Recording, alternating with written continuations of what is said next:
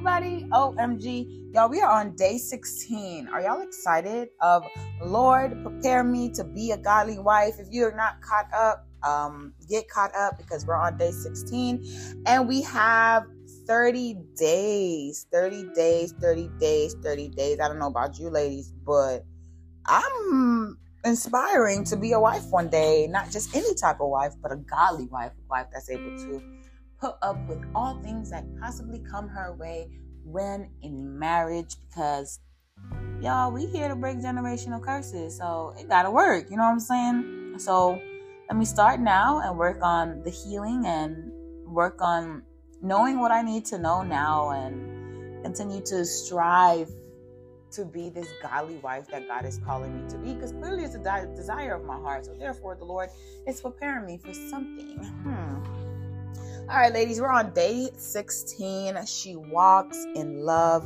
Love is patient. Love is kind. Love does not envy or boast. It is not arrogant or rude. It does not insist on, on its own way.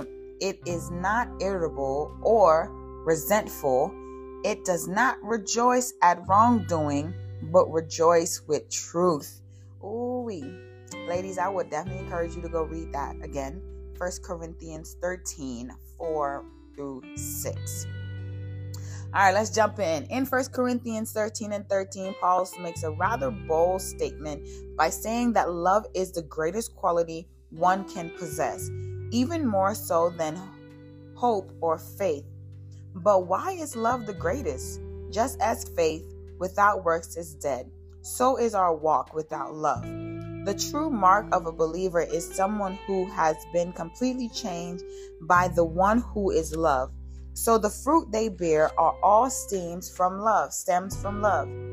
The woman who has fallen head over heels in love with God has discovered the trust, the truest love there is, because she has experienced the reckless love of Jesus.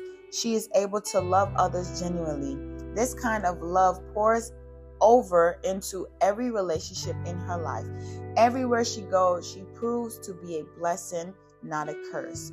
She is an encourager who walks in blessing. She love she can love others significantly because she knows that she is loved perfectly by her Father. Hallelujah. She must learn to fall in love with God and be a reflection of his love to others. His love beckons us to to look past the exterior and into the heart.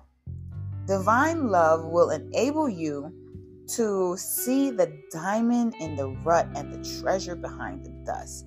In order to fully love your future husband the way you are designed to, you must first come to know and experience the indescribable love of God.